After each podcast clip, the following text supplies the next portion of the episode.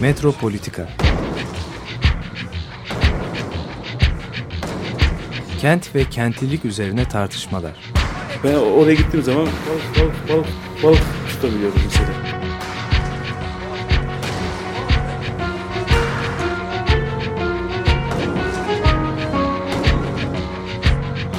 Hazırlayan ve sunanlar Aysim Türkmen ve Korhan Gümüş.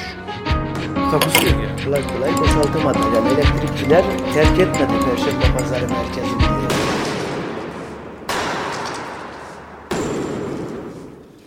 Merhaba sevgili Açık Radyo dinleyicileri, günaydın. Ee, Bugün konuğumuz e, Ferda Keskin. Hoş geldin Ferda. Hoş bulduk.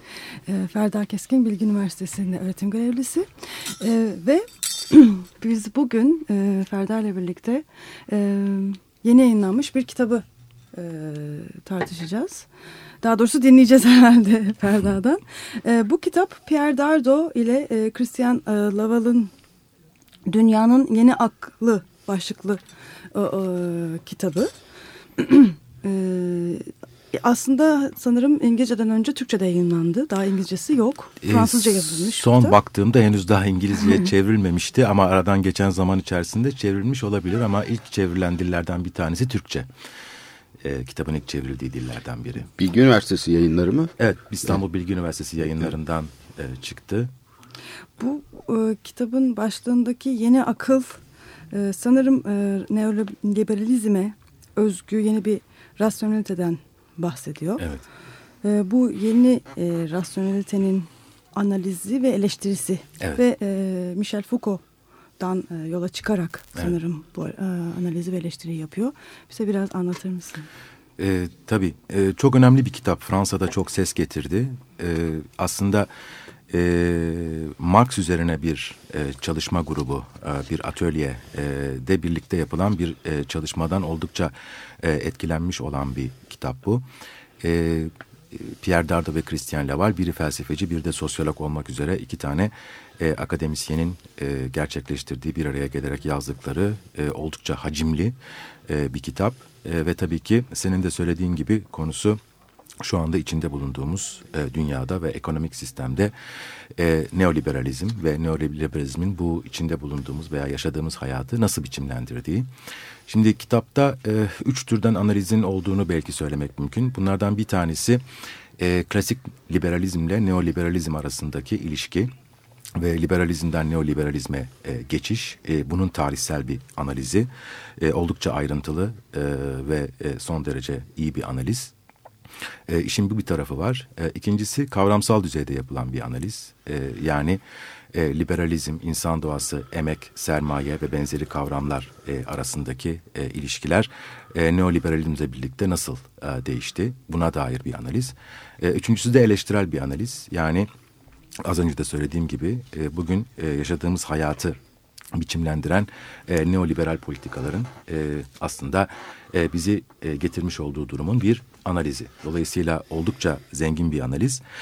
Ve dediğim gibi yazarların Marksist bir takım refleksleri olmakla beraber e, bu rasyonelite dendiği zaman e, yani neoliberal rasyonelite dünyanın yeni aklı e, denilen aklın e, analizini yaparken de özellikle Michel Foucault'un e, 1978-79 yıllarında e, Collège de France'da verdiği ve e, biyoiktidarın doğuşu e, başlığıyla e, daha sonra e, yayınlanan e, kitaptaki e, analizler. Çıkış noktası o. Ee, 1978-1979 e, diyorsun aslında bayağı olmuş. Evet. Ee, yani e, 30 seneyi aşkın. e, 35 senelik bir analiz aslında. Evet. E, neden bu kadar geç bu e, e, analiz e, şimdi yani neoliberalizmi 15 senedir, o 20 senedir belki yaşıyoruz. 10 senedir şiddetle yaşıyoruz. Niye bu kadar geç bu analiz? Yani Foucault'a bakıldı neoliber- ne- neoliberalizmi anlamak için. Evet şimdi çok güzel bir soru. Aslında neoliberalizm e, tam anlamıyla uygulanmaya konmuş olmasa bile e, şu anda içinde bulunduğumuz neoliberal çağın düşünceleri daha İkinci Dünya Savaşı öncesinde e, filizlenmeye başlayan Avrupa'nın çeşitli e, ülkelerinde bir araya gelen e, bir takım grupların yaptığı çalışmalarla e, filizlenmeye başlayan bir düşünce e, tarzı. E, Foucault'un yaptığı bu analizler de e, dediğimiz gibi 78-79 yıllarında e, vermiş olduğu dersler. E, fakat çok uzun bir süre e, yani üzerinde çalışılmış e, bir metin olmadı bu. Bunun nedenlerinden bir tanesi tabii e, nispeten yakın zamanda yayınlanmış olması derslerin. Ama daha da önemlisi e, mali kriz e, yani e, kapitalizmin geçirmiş olduğu e, son e, 10 yıl içerisindeki 15 yıl içerisindeki krizler e, neoliberalizm üstüne yeniden düşünmeyi gerektirdi ve bu konuyla ilgili olarak mevcut kaynakları değerlendirmeyi gerektirdi ve Foucault'un yapmış olduğu analizde gerçekten çok önemli bir e, analiz e, ve dolayısıyla e, uygulanabilir özellikle bugüne uygulanabilir olan bir e, analiz. E, o yüzden de e, şimdi e, kullanılıyor daha ziyade ama ilginç olan 35 yıl önce e, Foucault'un şu anda tam da içinde bulunduğumuz dünyada geçerli olan bir takım e, mekanizmaları, düşünce biçimlerini net bir şekilde gözler önüne seriyor olması e, elbette. Şimdi neoliberalizm derken e, bu kitabın aslında e, temel tezi e, şu, neoliberalizm sadece iktisadi bir doktrin değildir. Aynı zamanda bir düşünme, davranma ve hissetme e, biçimidir. E, böyle olduğu için de neoliberalizm aslında normatif bir sistemdir. Düşünmemize, davranmamıza ve hissetme biçimlerimize yön veren normlar içinde barındıran bir e, sistemdir ve tabii ki bu normların en temelinde de rekabet e, var. Dolayısıyla neoliberalizm bir rekabet e, düzeni ama e, neoliberalizmin liberalizmden farklı olarak yaptığı e, şeylerden bir tanesi, en önemli şeylerden bir tanesi piyasa modeli dediğimiz modeli e, ekonomik alanın dışına taşıyıp bütün toplumsal ilişkilere yayması kamusal alana ya da siyasi alana hepsine toplu halde e, diyorlar. E, iddia bu.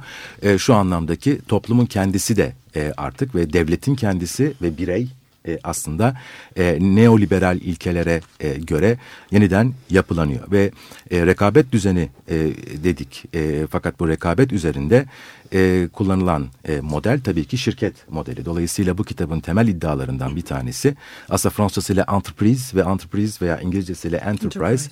E, sadece şirket değil aynı zamanda girişim anlamına da geliyor e, tabii ki.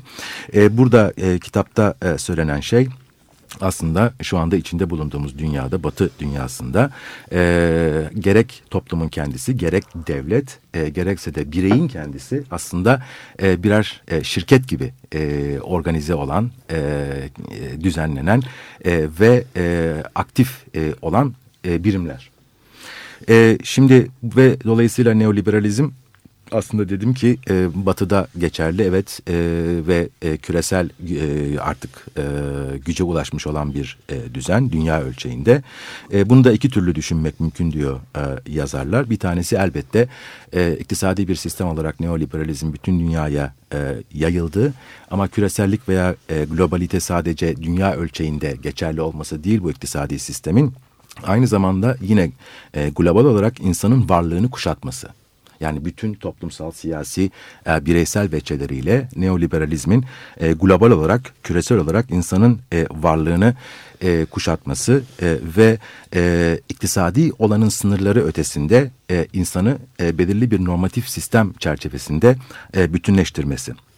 Dolayısıyla neoliberalizm dendiği zaman anlaşılması gereken şey çağdaş kapitalizmin normatif sistemi ve çağdaş kapitalizmin aklı ve dolayısıyla da e, aslında neoliberalizme karşı e, çıkmak demek çağdaş kapitalizme karşı çıkmak demek. içinde bulunduğumuz dünyada geçerli olan kapitalist ilişkilere karşı çıkmak demek ki tam da işte bu kitabın eleştirel analizi derken kastettiğim şey buydu. Yani bu kitap yazılırken yapılmak istenen şey bir taraftan da e, bu içinde bulunduğumuz dünyadaki e, kapitalist sistemi eleştirmek ve ona karşı çıkmak.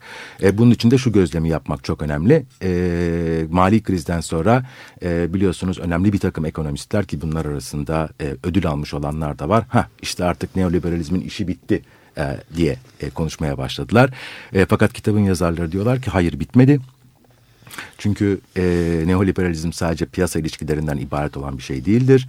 E, bütün toplumsal, siyasi ve bireysel yaşama yayılmış olan bir şeydir. Aslında biz hala neoliberalizmin tam ortasındayız. E, işimiz daha bitmedi neoliberalizmle.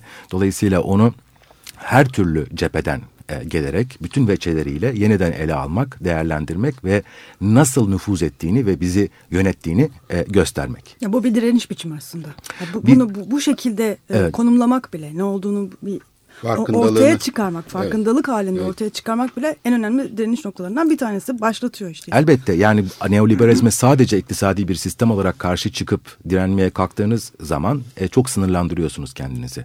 Oysa ki Foucault'a göre neoliberalizm aslında bir yönetim biçimi. E, yönetim biçimi e, derken de e, bunu e, şey yapmak lazım, iyice e, açmak lazım ne anlama e, geldiğini. E, şimdi yönetim kavramını Foucault özel bir anlamda... Governmentality. E, governmentality veya gouvernementalite. E, bu Foucault'un özellikle 1970'lerin ortalarından itibaren e, çok ayrıntılı olarak e, incelediği bir e, kavram, e, geliştirdiği bir kavram. E, nitekim e, biyoiktidar e, başlığı altında toplanan e, derslerden bir yıl önce verdiği derslerde de çok ayrıntılı olarak tartışır Foucault e, bu kavramı ki o dersler de e, yakında Türkçe'de yayınlanıyor. Yine İstanbul Bilgi Üniversitesi yayınları tarafından Ferhat Taylan'ın çevirisiyle e, kitabın başlığı Güvenlik, e, Toprak, Nüfus. Ve orada Foucault modernite ile beraber e, batıda e, iktidar mekanizmalarının geçirdiği dönüşümü ve farklı iktidar modellerinin nasıl birbirini takip ettiğini, birbiriyle iç içe geçtiğini e, anlatır. Bu iktidar modellerinden ilki elbette Foucault'un hükümranlık e, kavramı çerçevesinde değerlendirip tartıştığı model ki yasa ve yasaklama sistemi üzerinden gider bu. E, fakat der ki e, Foucault kapitalizmin özellikle endüstriyel kapitalizmin ortaya çıkmaya başlamasıyla birlikte insan bedeninin ne kadar değerli bir şey olduğu anlaşıldıktan sonra hangi anlamda değerli? Emek gücü içinde barındırıyor olması dolayısıyla e, bu emek gücünü çoğaltmak e, ama e, niçin çoğaltmak? Elbette üretim sürecine dahil etmek için e, ve üretim sürecine hem e, becerikli hem de uysal e, bir e, üretim gücü olarak e, dahil edebilmek için yeni bir model gerekti. O da neydi? Disiplin e, modeli e, ve e, bir ortaya disiplin toplumu e, çıkartılmak istendi. Fakat disiplin de kendi başına yeterli olan e, bir şey değil. E, bunun arkasından disiplin modelini de kullanan yer yer ve disiplin modeliyle birlikte e, işleyen yeni bir model e, lin e, geliştiğini e, söylüyor Foucault ki bu model aslında tarihte çok geriye giden bir model fakat kapitalizm tarafından yeniden canlandırılan bir şey. Verilen isim e, buna nedir yönetim? Yönetimde nedir? Disiplinden farklı olarak disiplin e, her şeyden evvel insanı hem uysal hem de becerikli hale getirmek için bir takım talim ve terbiye yöntemleri e, kullanan e, bir e, model ve e, bir takım özgürlüklerimizi nihai anlamda kısıtlayan, onları önceden yapılandıran e, bir şey. Halbuki yönetim özgürlüğe rağmen, özgürlüğü kısıtlayarak e, uygulanan bir e, teknik e, değil, özgürlük aracılığıyla uygulanan bir teknik. Üretici bir şey yani. E, son derece üretici bir şey evet. ve e, nasıl e, özgürlüğe rağmen değil de özgürlük aracılığıyla insanları manipüle ediyor, e, yönetiyor. İnsanların bazı normlara kendiliğinden uyum sağlamalarını sağlamak için bırakılan özgürlük alanı üzerinde aktif olarak etkide bulunmak. Dolayısıyla e, yönetmek demek e, özgürlükleri kısıtlamak demek değil. E, ki Foucault işte mesela burada e, sözünü ettiğim metinlerde e, merkantilistlerle fizyokratlar arasındaki e, mesela bir takım iktisadi e, tartışmaları e, a, tekrar e, gündeme e, alıp analizini yaparken e, işte hangisinin daha disiplinci bir model peşinde koştuğunu, hangisinin daha özgürlükleri kullanmak suretiyle e, yönetmeye e, çalıştığını da e, anlatır. E, burada dolayısıyla e, devlet ve devletin kurumları özgürlükleri kısıtlamak yerine özgürlükleri yönetmek e, üzerine e, organize e, olan kurumlar. E, bunu e, da e, nasıl yapıyorlar? İşte e, e, özneleştirmek suretiyle Foucault'un tabiriyle yani e, insanların e, bir takım normları benimseyip içselleştirip onlara uyum sağlayabilmeleri aslında insanların özgür olduğu anlamına geliyor. Önemli olan o özgürlüğü insanlar nasıl kullanacaklar? Hangi normları benimseyecekler, içselleştirecekler ve e, o normlara göre e, davranacaklar? İşte bunu sağlayabilmek için yapılan aktif e, aslında regülasyon, düzenleme sistemlerine e, Foucault'un verdiği isim e, yönetim. Ve e, bu kitabında temel çıkış noktası nedir? Neoliberalizm bir yönetim modelidir e, ve bu e, yönetim modelini e, belirleyen, e, içinden belirleyen temel bir takım normlar vardır. E, ve dolayısıyla bütün bir toplum, devlet ve o toplum içerisinde e, var olan bireylerin e, davranış biçimleri bu normlara göre yeniden şekillendirilmiş. Şimdi e, bu normların kendisine aldığı kurumsal modelde şirket e, ve dolayısıyla da e, bütün bir devlet, e, toplum ve toplum içinde yaşayan e, kişiler e, kendilerini bir şirket gibi görüp e, ona göre e, davranıp e, sisteme dahil oluyorlar diyor.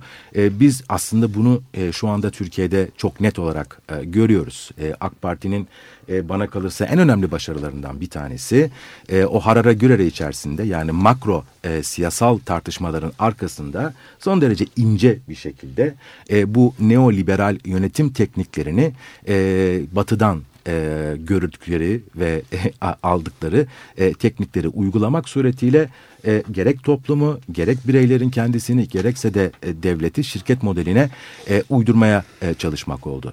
E, örneğin sağlık sisteminde bunu çok net olarak gördük. Şimdi e, yüksek öğrenimde görüyoruz. Yani yeni YÖK yasasına dikkatli baktığınızda aslında üniversitelerin kendilerinin de e, bir şirket gibi e, modellenmesi e, gerektiği söyleniyor. E, ve e, bir taraftan da e, baktığınız zaman o üniversite içerisinde ya, yer alan e, şahısların örneğin öğretim üyelerinin de kendilerini birer şirket gibi düşünmeye başlamaları anlamına geliyor. Ama tabii insanın kendini şirket gibi görmesi konusunda e, Foucault'a geri dönmek lazım. Çok önemli bir e, analizi var çünkü e, Foucault'un.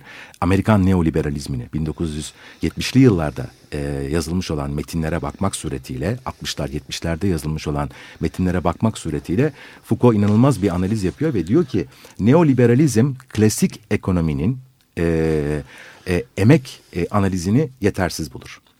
Çünkü klasik ekonomiye göre emek soyut bir şeydir. Zaman faktörü üzerinden ölçülen e, bir şeydir.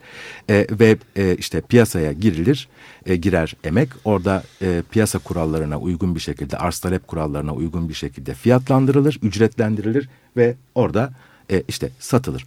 E, nitekim Marx'ın da bu konuda çok önemli bir analizi vardır. Değil mi? Emek soyuttur, e, emek gücü olarak. Sonra e, satın alındıktan sonra üretim alanına girdiğinde somut hale gelir ama yine de orada da zaman faktörü üzerinden ücretlendirilir. Neoliberalistler e, diyorlar ki bu e, yanlış e, bir e, yaklaşım. Bunun yerine farklı bir e, yaklaşım benimsemek gerekiyor ve emeği e, artık e, piyasada belirli bir e, ücret karşılığında satılan bir meta olarak görmek e, yerine aslında emeği bir sermaye olarak görmek gerekir diyorlar. Şimdi emeği sermaye olarak e, görmek e, çok önemli e, bir şey e, ve emeği e, bir kere e, niye sermaye olarak görmek gerekiyor? Çünkü neoliberaller e, diyorlar ki aslında ekonominin yapması gereken e, analiz neye dair bir analiz olmalıdır? Şuna e, dair e, ekonomi mekanizmaların analizi e, değildir. E, ekonomi e, insan davranışının bir analizi olmalıdır. Özellikle de insanın seçim yapma biçiminin. Neye dair bir seçim e, bu? E, tabii ki e, insan bireylerinin ellerinde kıt bir takım araçlar var ve bu kıt araçları belli bir takım amaçlar doğrultusunda e, kullanıyorlar ve e, bu amaçlar birbirinin yerine geçebilir olan amaçlar a, değiller. E, dolayısıyla da insanın ne yapması gerekiyor? E, piyasaya girdiğinde emeğiyle hesap yapmaya başlaması gerekiyor. Dolayısıyla ekonomi bir taraftan da bu hesabın e, bir analizini yapmak zorunda. Yani birey hangi hesaplarla elindeki kıt araçları e, birbiriyle rekabet halinde olan ve birbirinin yerini dolduramayacak amaçları seçmek üzere veya amaçlara doğru gitmek üzere kullanıyor. Böyle yaptığınız zaman artık piyasada çalışan o emeğin sahibi olan insanı sadece bir nesne olarak değil, ekonomik analizin nesnesi olarak değil, aynı zamanda bir özne olarak görmeye başlıyorsunuz. Seçimler yapan, bu seçimlerde belli bir takım stratejiler e, kullanan e, vesaire. Şimdi e, dolayısıyla da diyorlar ki Amerikan neoliberalleri böyle bakıldığı zaman aslında ücret denilen şeyin kendisi nedir? Bir gelirdir. Bir yatırım sonucunda e, edinilen e, emekçiye geri gelen bir e, gelirdir. Bu yatırımda nedir? A, bireyin sahip olduğu belli e, bir takım yetenekler anlamında e, ve dolayısıyla e, emek anlamında bir sermaye. Emeğin kendisi bir sermayedir. Ne tür bir sermayedir bu? Belli bir takım beceriler, yetenekler ve becerilerden müşekkel, müteşekkil olan bir sermayedir. Bu yatırıma dönüştürülür. Bu yatırımın sonunda da bir gelir beklentisi e, vardır. Şimdi bütün bu terminoloji şirket terminolojisi. Yani birey artık kendini, kendi emeğini bir sermaye olarak görmeye başladığı andan itibaren yatırımı yapılması gereken e, ve e, akıllıca yatırım yapılması gereken bir sermaye olarak görmeye başladığı andan itibaren kendinde şirket olarak görmeye başlıyor. Ve Foucault diyor ki neoliberalizmin bu analizi sonucunda ortaya şu çıkar. Herkes kendinin girişimcisidir. Bireyler, herkes kendi kendinin şirketidir. Herkes kendi kendinin antreprenörüdür. Ve e, bu yüzden de e, iktisadi alan içerisindeki davranış biçimlerini farkında olsa da olmasa da bu model üzerinden artık düzenlemeye başlar. Talepler bu yöndedir. Ve bu insana müthiş sorumluluk yükleyen bir şey diyor neoliberalizm. Niye sorumluluk? Doğru seçimleri yapamazsanız eğer bu sizin probleminiz. Dolayısıyla refah devletinin daha önce Sosyal sosyal refah devletinin e, işte e, sorunları olan insanlara yardım edebilmek için geliştirdiği mekanizmalar anlamsız. anlamsız hale gelmeye başlıyor. Niye işsizlik sigortası olsun? Niye sağlık işte e, hizmetleri e, e, bedava olsun? Niye, niye eğitim e, işte bedava olsun e, vesaire? Çünkü doğduğumuz andan itibaren sahip olduğumuz ve geliştirmemiz gereken bir takım beceriler varsa, bu da bir sermaye ise o zaman sermayedarın bu sermayeyi yatırıma e, dönüştürürken bir nesi var? Sorumluluğu var. Ne oradan da nereye geliyoruz? İçinde bulunduğumuz bugün son belki 20 yıldır ben tam bilmiyorum ama mesela işletme terminolojisinde çok karşımıza çıkan oradan da bütün dünyaya yayılmış olan bir takım kavramlar. İngilizcesiyle mesela accountability, hesap verebilirlik. Dikkat ederseniz e, başka ne var? Mesela performans kriterleri. Yani e, mesela bakıyorsunuz üniversitelerde artık e, performans kriterleri gibi bir kavram etrafında e, düşünmeye başladılar. E, öğretim üyelerinin veya işte öğretim elemanlarının e, ücretlendirilmesini, ondan sonra işte e, e, çalışma koşullarını e, vesaire hatta çalışmaya devam edebilme koşullarını yani belli bir takım kriterleri yerine getirmediğiniz zaman sözleşmeniz yenilenmiyor. Ve yok aslında aynı modeli bugün vakıf üniversitelerine de uygulamaya e, çalışıyor yeni çıkarttığı kanunla ve bunun arkasındaki terminoloji mesela bu yok kanununda da var. hesap verebilirlik diye bir kavram böyle ortalıkta uçuşuyor. Neyin hesabını vereceksin? Bir sermaye olarak emeğini yatırım olarak nasıl değerlendirdin bunun hesabını vereceksin. Ve sorumlusun bütün bunlardan. Sorumluluğu sen alıyorsun.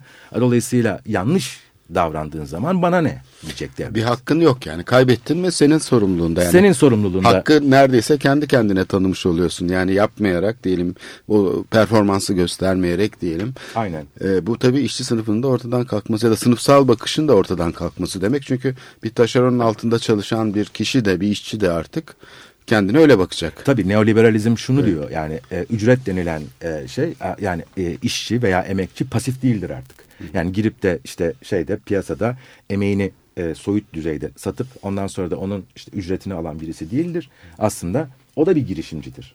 O da bir yatırımcıdır. E, yatırımını doğru yapmış olsaydı e, ve e, eğer yapamıyorsa e, o zaman e, bize ne diyor e, tabii ki teorik olarak ama bunun böyle olmadığını biliyoruz. Çünkü e, insanlar işte ekonomik kriz ortaya çıktığı zaman mali kriz sonuç olarak devlet yine devreye girmek suretiyle e, ne yapmaya çalıştı veya ne yaptı e, müdahaleleriyle e, tekrar e, piyasaları e, düzeltmeye çalıştı, dengelemeye e, çalıştı. E, tabii bu şu anda en son yaşadığımız krizden sonra neoliberalizmin belki bir yandan da kendi kendisiyle çelişmesi olarak düşünülebilir ama neoliberalizmin çıkış noktası az önce anlattığım şey e, Foucault'a göre. İşte e, bu kitapta ise şu anlatılıyor. Yani içinde bulunduğumuz çağda insanların birer özne olarak neoliberal normatif sistemlere göre kendilerini şirket şeklinde algılamaları ve emeklerini e, piyasada bir tür yatırıma dönüştürmelerinin mekanizmaları. Ee, e, ve peki, bunlar peki, nasıl karşılaşılır? Hem burada bir parantez açıp aslında liberal e, toplumla ilgili hani Foucault'un analiz ya da modernleşmeyle birlikte bu disiplin toplumunu e, analiz ederken aslında hani bu gözetleme ve cezalandırma teknikleri aslında biraz Fordist e, sistemi e, şey yapan e, bir analiz o değil mi? Yani insanları işte tekil görüntülere evet. e, anonim görüntülere çevirmek mesela işte e, Aynen, e, bantta. Şimdi bu Foucault'un aslında biyo iktidar kavramı aslında bunun ötesine geçen bir kavram. Aynen. Yani bu disiplin toplumundan aslında bir bakıma özgürlük e, yönetilen özgürlük e, toplumuna. Aynen. Bu, bu aslında çok temel bir şey. E, Çok temel ve zaten Foucault'un kendi içinde bunun olması yani Foucault'un 70'li ya da 70'li yılların sonunda e, bu disiplin toplumunu analiz ederken aynı zamanda da bunu e, getirmiş olması ki biz okumadık mesela bizim okuduğumuz Foucault kitapları tabii ki iktidarın üretici bir şey olduğunu gösteriyordu. İktidarı bir sadece iktisadi bir e, olgu olarak değil aynı zamanda e, yani sosyal bir olay olarak e, anlamamızı sağladı ama e, bu çok yeni bir şey ve o, E, tabii. belki de görmedik yani. Evet zaten e, işte bugün tartıştığımız kitap da özellikle bunun altını çiziyor. Yani Fordist modelden artık e, uzaklaşmış olan bir dünyada e, nasıl regüle edilebilir e, ilişkiler. E, ama e, ilişkiler derken bu sadece iktisadi ilişkiler değil, e, siyasi ve toplumsal ilişkiler. E, ve e, bu ilişkiler e, e, yönetilirken kullanılan normatif sistem e, nasıl bir neoliberal normatif sistem olarak yerleştirilebilir ve uygulanabilir. Yani kitapta sadece e, işte Fordizm değil aynı zamanda Keynesçilik e, ve e, neoliberalizmin de farklı versiyonları uzun uzun tartışılıyor. Çünkü 1939 bir tarafta kim var? İşte Avusturyalı neoliberaller var. Hayekler vesaire. Ondan sonra e, Alman ordo liberalizmi e, var. E, ondan sonra Amerikan neoliberalizmi var. E, bunlar birbirleriyle yakın ilişki içerisinde olan yaklaşımlar olmakla birlikte elbette birbirlerinden farklılıkları da e, var. E, kitap e, önce e, liberalizmi uzun uzun tartıştıktan sonra neoliberalizmin bu farklı e, ekollerini e, tartışıp e, en sonunda içinde bulunduğumuz dünyaya geliyor ama Korhan'ın dediği çok doğru. Yani artık o Fordist modelin ötesinde e, bir e, dünya e, var karşımızda. Onun analizini yapmak lazım. Burada e, hani e, hani Batı diyoruz, hani e, Batı modelleri diyoruz ama aslında daha da e, enteresan modellerin özellikle Çin'de, Rusya'da, e, Singapur gibi yerlerde ortaya çıktığını devlet açısından yani devletin bir şirket olması açısından Evet. Orada, orada ortaya çıktığını görüyoruz. Artık mesela devlet şirketi denilen e, şeyler e, bir programda uzun uzun işlemiştik. E, mesela Çin e, devlet şirketi olarak bir e, telefon şirketi muazzam bir şekilde yönetilen harika e, yani bugünün kapitalizmde harika bulunacak tekniklerle yönetilen ve çok güçlü hale gelen başlı başına bir e, şirket oluyor. Özel şirket halinde yönetiliyor tamamen ama bu devlet şirketi. Artı devletler gidip e, mesela ben bilmiyorum biliyor musunuz e, Acıbadem e, Hastanesi Sağlık Kuruluşu'nun e, yüzde 25'i Malezya devleti tarafından satın alınıyor. Yani bir devlet uluslararası Yatırım bir şekilde yapıyor. yatırımlar E, yapıyor. var böyle çok örnek Yani evet. Gerçekten hani e, sadece Avrupa örnekleri değil aslında daha da enteresan örneklerin e, Çin, e, Malezya, Singapur, Rusya'da Rusya'da Gazprom'da aynı şekilde mesela hani e, bir şirket olarak çalışıyor. Bu şekilde olduğunu da görüyoruz. Hindistan'da da bu kadar güçlü olmasa da gene böyle. Yani dünyanın tümü belki de batıdan daha e, geniş bir nüfus.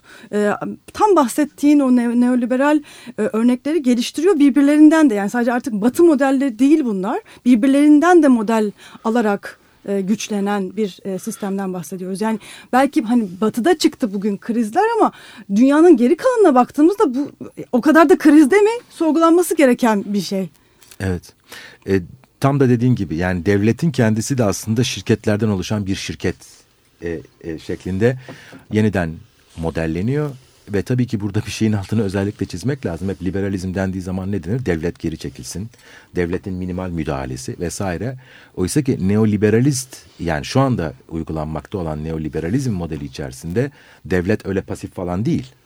Devlet regüle etmeye devam ediyor ama Daha da artan bir şirketlere özgü bir normatif sistemle regüle etmeye devam ediyor. Dolayısıyla klasik bildiğimiz e, işte liberalizmin o aman işte e, bırakınız yapsınlar, bırakınız geçsinlerci ilkesinin yerine e, tabii ki bırakınız yapsınlar, geçsinler ama hangi normlara göre yapsınlar, geçsinler biz de bunu yönetelim e, şeklinde bir yapı var ortada. yani kamu iktisadi teşekkülü denilen şey e, fikri bitiyor. Bambaşka bir e, bu anlamda da aslında yeni bir kamu tanımı da yapmak lazım. Hani bu, bunlar da değişiyor. E, bu da bu da ilginç hani düşünülmesi gereken bir nokta. Yerine ne geliyor peki? yani bunun mesela şeyini e, düşündüğümüz zaman aslında bir fragmentasyona işaret ediyor bu.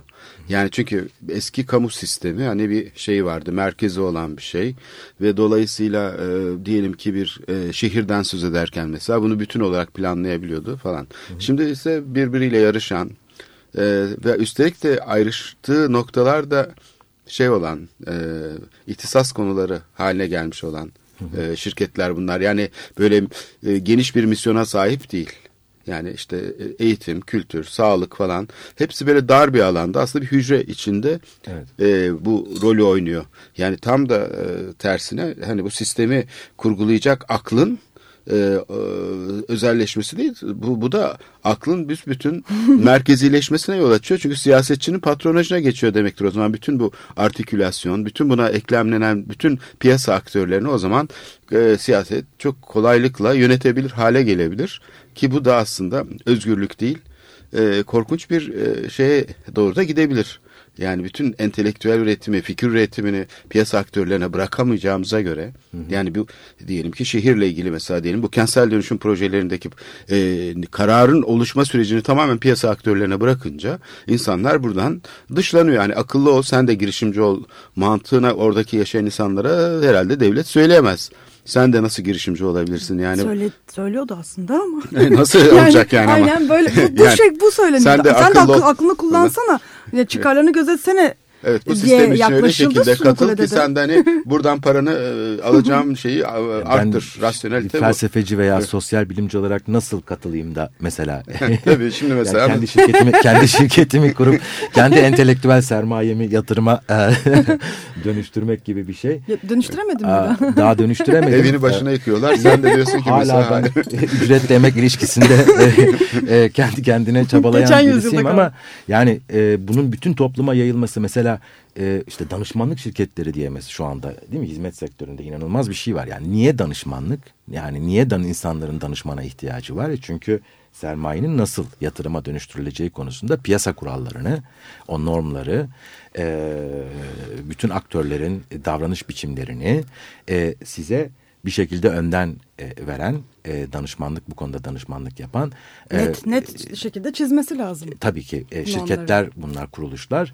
E, size mesela işte potansiyel e, diyelim ki tüketicinin e, veya müşteri profilini çizen işte pastadan pay almalar biliyorsunuz. Ondan sonra e, e, yani bir yandan çizerken aslında oluşturuyor da hani o da çok önemli. Hani Foucault'un e, şeyiyle yani sadece hani e, olan bir şeyi yönlen, yön, yönlendirmiyor.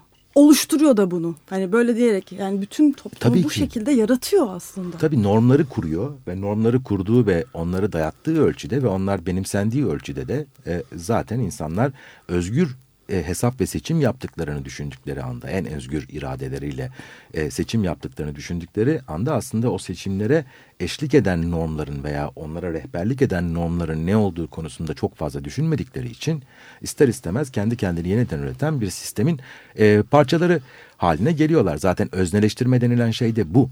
Yani öznelek, öznellik derken Foucault'un kastettiği şey çok basittir aslında. Ne demek özne olmak? İnsanın kendi varlığını, kendi davranış biçimlerini, e, düşünme, davranma ve hissetme biçimlerini zihninde belli bir takım kavramlar ve normlar altında temsil etmesi. Yani kendiyle kurduğu ilişkiyi, bilinç ilişkisini bu normlar üzerinden yapması. E, burada e, normların geldiği e, alan farklı olabilir. Din olabilir, e, hukuk olabilir, e, e, e, ne bileyim işte bir piyasa ekonomisi e, normatif sistemi e, olabilir ama e, onu benimseyip de ona göre kendi varlığınızı temsil edip ve yine oradan hareketle davranmaya başladığınızda e, ne yapıyorsunuz? E, tabii ki e, en özgür e, seçim yaptığınızı düşündüğünüz aslında anda e, var olan bir sistemi yeniden e, üretiyorsunuz. E, ve dolayısıyla da belki hani konuşmamızın başında direniş falan dedik. E, direnişin en önemli beçelerinden bir tanesi e, farklı normlar, yeni normatif sistemler üretmek yani o normatif sistemin kendisine bizatihi karşı çıkıp yeni bir takım öznellikler, kolektif e, bireysel tabii ama aynı zamanda da kolektif öznellikler oluşturabilmek. Yani kentsel dönüşüm projelerinde e, belli bir normatif sistem dayatılıyor bize. Evet. Yani bir felsefeci olarak mesela ya da bir sanatçı olarak e, bu sisteme nasıl dahil olabilirsin deyince ya felsefe aslında işte para etmez. Ama e, sen de diyor zaman kitap bas. Kitabın da çok satsın. mesela oradan alacağın şeyle, telif ücretiyle iyi bir yaşam sürebilirsin. Ama buna karşılık da özellikle e, satılmasın diye uğraşan insanlar var. Yani kitap olarak piyasa ilişkilerine girmeden kendi ürettiği bilgiyi e, şey yapan sanatta da öyle değil mi? Yani buna karşı Tabii. bir e, direnç de onun içinden e, gelişiyor. Aslında bunu da tabii kendine eklemlemeyi beceriyor sonuçta bu neoliberal sistem. Belki daha çok paya vererek o satılamayan şeyleri üreten insanlara büsbütün e, değer vererek onları iyice baştan çıkarmaya çalışıyor ama Evet. Yani bloglarında mesela kendi metinlerini yayınlayan insanlar var reddettikleri için. Çünkü şimdi yayın dedin mesela. Yani kitap basmak ve yayınlamak ama bugün artık Batı'da biliyoruz ki e, bir endüstri haline geldi. E, ve bu endüstride ciddi tekelleşmeler var.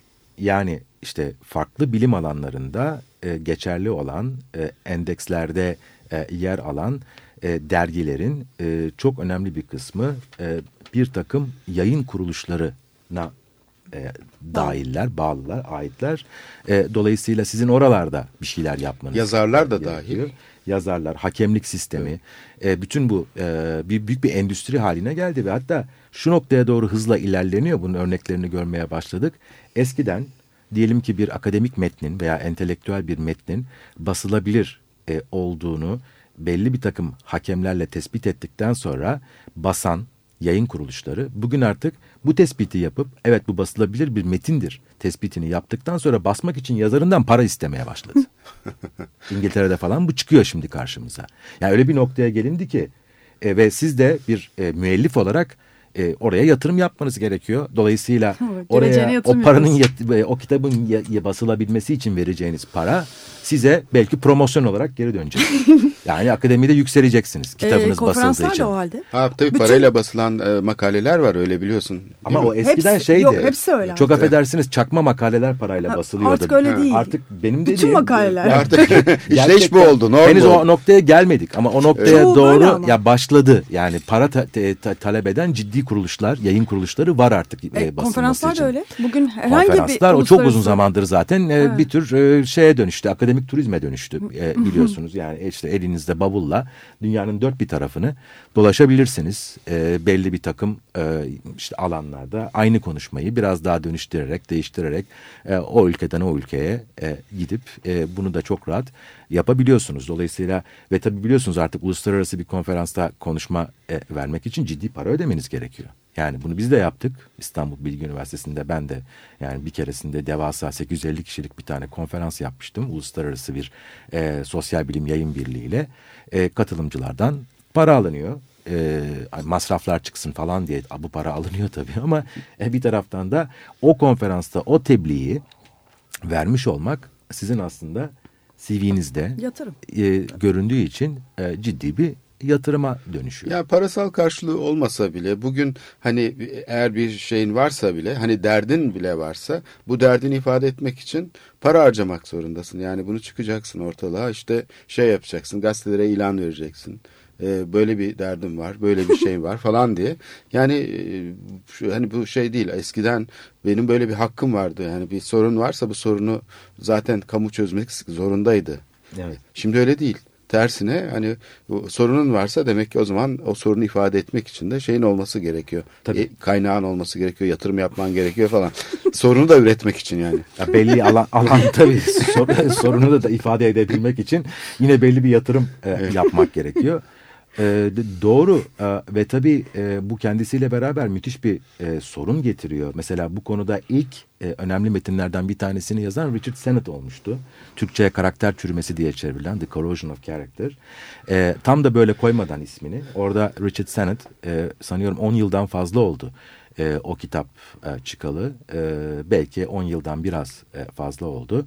E, bu işte bireylerin kendilerini e, birer şirket olarak gördüğü bir e, dünyada e, insanların nasıl dayanışmacı değerlerini yitirdiklerini, sadece piyasa ilişkilerine özgü değerlerle davranmaları ya başlamalarıyla beraber bir karakter korozyonu, bir karakter çürümesi içine girdiklerini çok net olarak örnekler vererek farklı sektörlerden, farklı e, toplumsal katmanlardan insanları hayatlarını anlatarak birer narratif olarak, birer anlatı olarak e, anlatmak suretiyle e, bunun örneğini zaten vermişti e, yıllarca önce.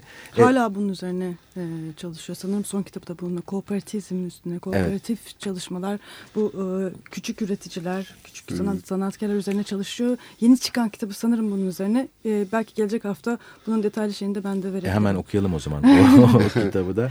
E, çünkü Richard Sennett da bir taraftan artık e, yıllanmış şarap gibi yani bütün o yılların, 10 yılların, e, çok uzun bir sürenin birikimi sonucunda çok e, gerçekten e, az sözle çok şeyi söyleyen çok önemli bir e, sosyal bilimci e, elbette. Bu arada şeyi de istersen analım.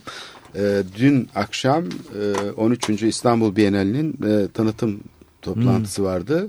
E, küratörü Fulya Erdemci e, işte bu temayı e, tanıtırken aslında e, tam da biraz evvel e, konuştuğumuz konuya değindi. Yani neoliberal dönemde bu kamusallığı sorguluyor şehirde. Ve e, tabii ki hani burada aslında susturulanların nasıl sesinin çıkabileceğini de aslında sorun ediyor. Evet. Bir taraftan tabii yani Türkiye'nin koşullarında tamamen güncel sanat e, büyük sermayenin alanı altına girmiş durumda böyle bir sorun var. Ama bir taraftan da buna karşı bir direniş var. Mesela bu açıdan e, Fulya Erdemci'nin e, dün akşam yaptığı sunumda biraz evvel e, ifade etmeye çalıştığın bu kitaptaki fikirlerle çok alakalı. Ee, özellikle bu sistem için yani susturulanlar, bastırılanlar çünkü herkes sonunda sorun sahipleri bile aslında iktidar. Yani muhalefet diye bir şey yok. Aslında herkes iktidar. Muhalefet gibi gözüken de aslında iktidar. Mesela İstanbul'a baktığımızda bunu çok rahat görüyoruz. Hani muhalefet partisi falan dediğin parti aslında o imar rantlarından aslında bayağı bir iktidar kurumsallaştırmış bir örgüt olarak karşımıza çıkıyor. ya da İktidar için muhalefet yapan iktidar için muhalefet yapıyor. Yani itiraz ediyormuş gibi gözüküyor ama sistemi aslında değiştirmeyi hedeflemiyor. İtiraz eden işte bir takım bilim çevreleri aslında kendi kamu yararlarını temsil ediyorlar. Yani bir iktidardan pay talep ediyorlar. Yani bilim adına, sanat adına, işte estetik adına ne olursa olsun aslında bunların hepsi iktidar pozisyonu. Yani muhalefet gibi gözüküyor ama muhalefet e, şeyi e, iktidarla türdeş olmaması gereken Yani bir şey. iktidarın açtığı eğer Evet. Foucault'yan terminolojiyle belki söylersek e, iktidarın açtığı özne alanlarını doldurma konusundaki rekabet bu aslında. Evet, Yani- iktidarın inşa etmiş olduğu bir muhalefetle karşı karşıyayız. Tam da Onun böyle. Oradaki Evet. işte özne konumlarını doldurmak e, farklı e, biçimlerde rekabet bununla ilgili bir şeye indirgendiği zaman tabii e, iktidarın kendini yeniden ve yeniden üretmesi de kaçınılmaz ve burada e, işte e, Foucault'un da bu çok çok e, yani 70'li yıllarda çok önceden söylediği bir şeydi. E, yani öyle bir şey yapmak gerekiyor ki o sesi duyulmamış olanların seslerinin duyulmasını e, sağlamak ve gizli kalmış bir bilgiyi aslında bir bilgi hazinesini yeniden tabi kılınmış bilgiler diyordu buna e, Foucault. E, söylemin içine giremeyen, orada belli bir takım kriterleri yerine getirmediği için bilgi muamelesi e, görmeyen, e, Tali dolayısıyla kalmış mı? Tabi- tabi, tabi kalmış. tabi, e, yani Aynı zamanda tali de kalıyor. Tabii. tabi, tabi. Yani onun şöyle der Foucault. Dikkate alınmıyor. İki türlüsü itiliyor. vardır. Bir Evet. tanesi erudisyon e, denilen e, çerçevede düşünülen bilgi. Yani o kadar detay ki artık. Yani bilgi olduğu evet teslim edilmiş ama çok fazla büyük bir detay bu.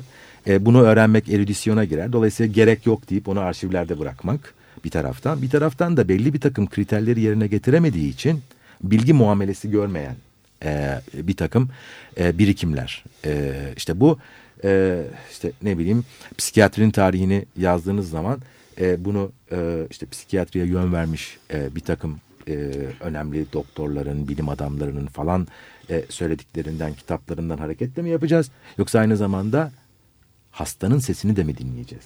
Onun yazdıklarını hasta derken tırnak içinde söylüyorum elbette. Veya kriminolojinin tarihini yazarken, hapishanenin tarihini yazarken bunu sadece büyük kriminologların, e, işte e, toplumsal reformcuların, siyasetçilerin, pedagogların yazdıkları e, ve yaptıkları üzerinden mi yapacağız? Yoksa orada suçlu ve suça eğilimli diye kapatılmış olan insanın da sesini dinleyecek miyiz? Çok Mesela, daha genel bir şey var. Mesela di- diyelim Türkiye'de Kürtlerin e, tarihi. Hani Kürtler işte Türk filmlerinde kaba saba insanlar. E, edebiyatta öyle geçen akşam televizyonda bir e, yazar anlatıyordu. E, uzun süre e, böyle algılandı. Yani hiçbir zaman hani e, in- insani durum oradaki fark edilmeden şakiler, eşkıyalar falan dağa çıkanlar hep böyle bakıldı. Yani bu ötekileştirme o kadar güçlü bir şey yaratıyor ki ulusalcı e, sistemde birçok şey farkına e, varılmadan geçiyor. Evet. E, yani ciddiye alınmıyor belirli bir söylem. E, onun içerisindeki söz. E, ve e, sonuç olarak da kenarda kalıyor. İşte e, Fulya'nın da anladığım kadarıyla tabii ben yoktum o toplantıda. E, Daha yeni başladığı için Evet. e, süreç yeni başladı. Herhalde epey konuşulacak. İnşallah yani bu çok önemli. Bu biliyorsunuz e, yani sübalten ve madun kavramlarıyla da e, Gramsci ile e, başlayan daha sonra Spivak'ın da işte metinleriyle e, tekrar gündeme e, gelen sübalten madun kavramı çerçevesinde de yapılan bir e, tartışmaydı e, bu. E, hangi sözler aslında e, artiküle edilebiliyor, hangileri edilmiyor, kimlerin sözü dinleniyor. E, bununla e, ilgili e, bir tartışmaydı. Şimdi bu noktaya gelmiş olması tabii e, sanat açısından da, Bienal açısından da e, bence çok önemli. E, çünkü biz hep e, belirli bir iktidarda olan bir söylemi duyuyoruz ve dinliyoruz. E, orada e, Ya da iktidar tarafından da semantiği dönüştürülmüş bir muhalefet. Yani iktidarın karşısına e, çıkmak için de senin de aynı silahlarla donanman gerekiyor. Yani senin de aynı şekilde üretmen gerekiyor. O şeyi mesela Türkiye'de işte bu AKP'nin tarihi de bir bakıma buna Evet. çok güzel işaret ediyor değil mi? Aslında yani e, onun dışına çıkabilmek. Sorun e, iktidarın dışına çıkılabilir miyiz, çıkamaz mıyız sorunu değil. E, iktidarın dışına çıkmaya da gerek yok aslında. Çünkü iktidar her zaman kötü bir şey olmak zorunda değil. E, iktidar e, bir tür e, yani Foucault'un eğer şeyini yaparsak, e, tanımını alırsak e, tarafların karşılıklı olarak birbirlerinin önündeki mümkün eylemler alanlarını yapılandırma ilişkisidir. Stratejik bir ilişkidir. E, dolayısıyla a, iktidarın içinden tabii ki siz de yani iktidar ilişkisine girdiğiniz zaman karşı tarafın e, e, eylem alanını yapılandırmak istiyorsunuz. Önemli olan bunu hangi normlara göre e, yapacağımız. Yani yeniden norm üretmek lazım. E, veya insanlığın şu ana kadar bize getirmiş olduğu miras içerisinde dayanışmacı olan, diğerkam olan, belki ben çok romantik kaçıyor olabilir benim söylediklerim. Değil mi? E, ama e, böyle işte rekabetçi bir bireysellik yerine kolektif bir dayanışmacılığı belki bize e, telkin eden. E, işte, Ben romantik e, sözün yerine şöyle bir şey yapabilir miyim? Arkaik mi diyeceğim? Arkaik değil tam tersine biraz altı seriyen bir şekilde yani bu dispozitiflerle birlikte tercihleri okumak gerektiğini söyler gibi algılıyorum. Çünkü genellikle e, yani statükoyu şey yapmış olan insanlar, içli dışlı olanlar bu konuları sadece tercih yani simgesel alandaymış, cereyan ediyormuş gibi gösterir sadece. Yani işte ilerleme, kalkınma şey falan yani bir de karşı olmak falan. Şimdi bu oysaki yani iktidar alanındaki işleyişler aslında eylemsel. Maddi aygıtlarıyla, dispozitifleriyle birlikte gerçekleşen. Althusser'in ideoloji dediği Evet, ikinci evet. Son tanımı ideoloji tanımında söylediğim. Evet yani Marksizm bu şekilde yani okuması aslında bizim de hani sol partilerin, sol hareketlerin aslında şey üzerine e, gitmesi gerekiyor. Aslında biraz da bu eylemsel olan tarafı üstüne mesela işte değil mi? E, tartışılan konuların çoğunda aslında biz bu tarafını ihmal edip sadece hani başbakanın tercihiymiş gibi Evet çok bakıyoruz. Halbuki öyle tercihler değil. Arkasında çok ciddi kurumsal bir şey sistem çalışıyor. Bir oligarşik bir sistemin içinde üretiliyor mesela birçok karar. Kesinlikle yani işte bize dayatılan bu e, normatif sistemin kendisini onun mümkün kıldığı hatta zorunlu kıldığı bir düşünme, davranma, hissetme, var olma biçiminin kendisini tespit etmek ve ona karşı e, çıkmak gerekiyor. Öbür türlü e, çünkü aynı normatif sistem içerisinde ben işte daha benim sözüm dinlensin, e, ben eleştirimi yapayım e, dediğiniz zaman aynı şeyleri yeniden ve yeniden üretmek mümkün. Bu Türkiye solunda da bugün çok geçerli e, olan bir şey. E, yani e, yeni bir takım pozitif normlar, değerler e, üretmek yerine işte gelenekten gelen bir takım e, değerleri e, almak, onları sahiplenmek ve onun üzerinden bir muhalefet yapmaya çalışmak aslında muhafazakarlık bir taraftan da. E, yani e, benim şahsi kanaatim e, e, Kemalist bir perspektiften AK Parti'yi eleştirmek suretiyle bunun sol olduğunu düşünmek bunun ilericilikle solla falan bir alakası yok. Bu bildiğiniz muhafazakarlıktır e, yani. Tabii evet. Ee, evet yani sonuç olarak e, biliyorum biraz e, belki karamsar e, da bir taraftan bir tablo e, çizmiş oluyoruz. E, ama e, benim ısrarla yani altını çizmek istediğim konu neoliberalizmde hala işimiz bitmedi. Pierre Dardot Christian Laval'in de dediği gibi. Hatta en çok şimdi üzerine düşünüp tartışılması çok farklı beçelerden. Sadece Foucault olmak zorunda değil bu. Birçok farklı düşünürün bu konuda analizleri var. Hepsine birden bakıp bu düzene, bize dayatılan bu düzene nasıl karşı çıkabiliriz? Onu nasıl yerinden edebiliriz? Buna bakmak lazım. E, Valla çok güzel oldu. Hatta e, tam e, biz de bunu kent üzerinden düşünmeye başlamıştık ki maalesef programın sonuna geldik. Ama e, diğer programlarda belki bunu bu e, anlattığın bakış açısıyla birlikte kenti, belediyeleri de düşünebiliriz. Bir yol açmış oldun. Çok teşekkür ederiz. Ben teşekkür ederim. Evet, sahiden çok iyi bir e, şey oldu. Hatta kitabı okumaktan daha belki ilgili oldu diyebilirim. evet, haftaya Ama herhalde görüşmek- okursun kitabı da. Tabii ki okuyacağım. haftaya görüşmek Teşekkür üzere. ederim çağırdığınız için.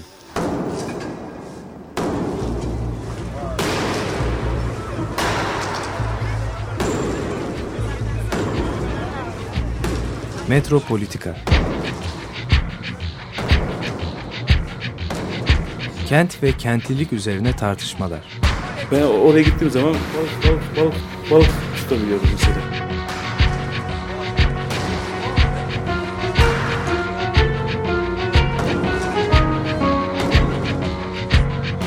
Hazırlayan ve sunanlar Aysim Türkmen ve Korhan Gümüş.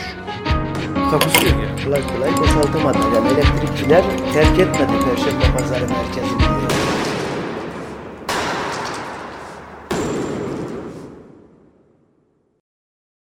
Açık Radyo program destekçisi olun. Bir veya daha fazla programa destek olmak için 212 alan koduyla 343 41 41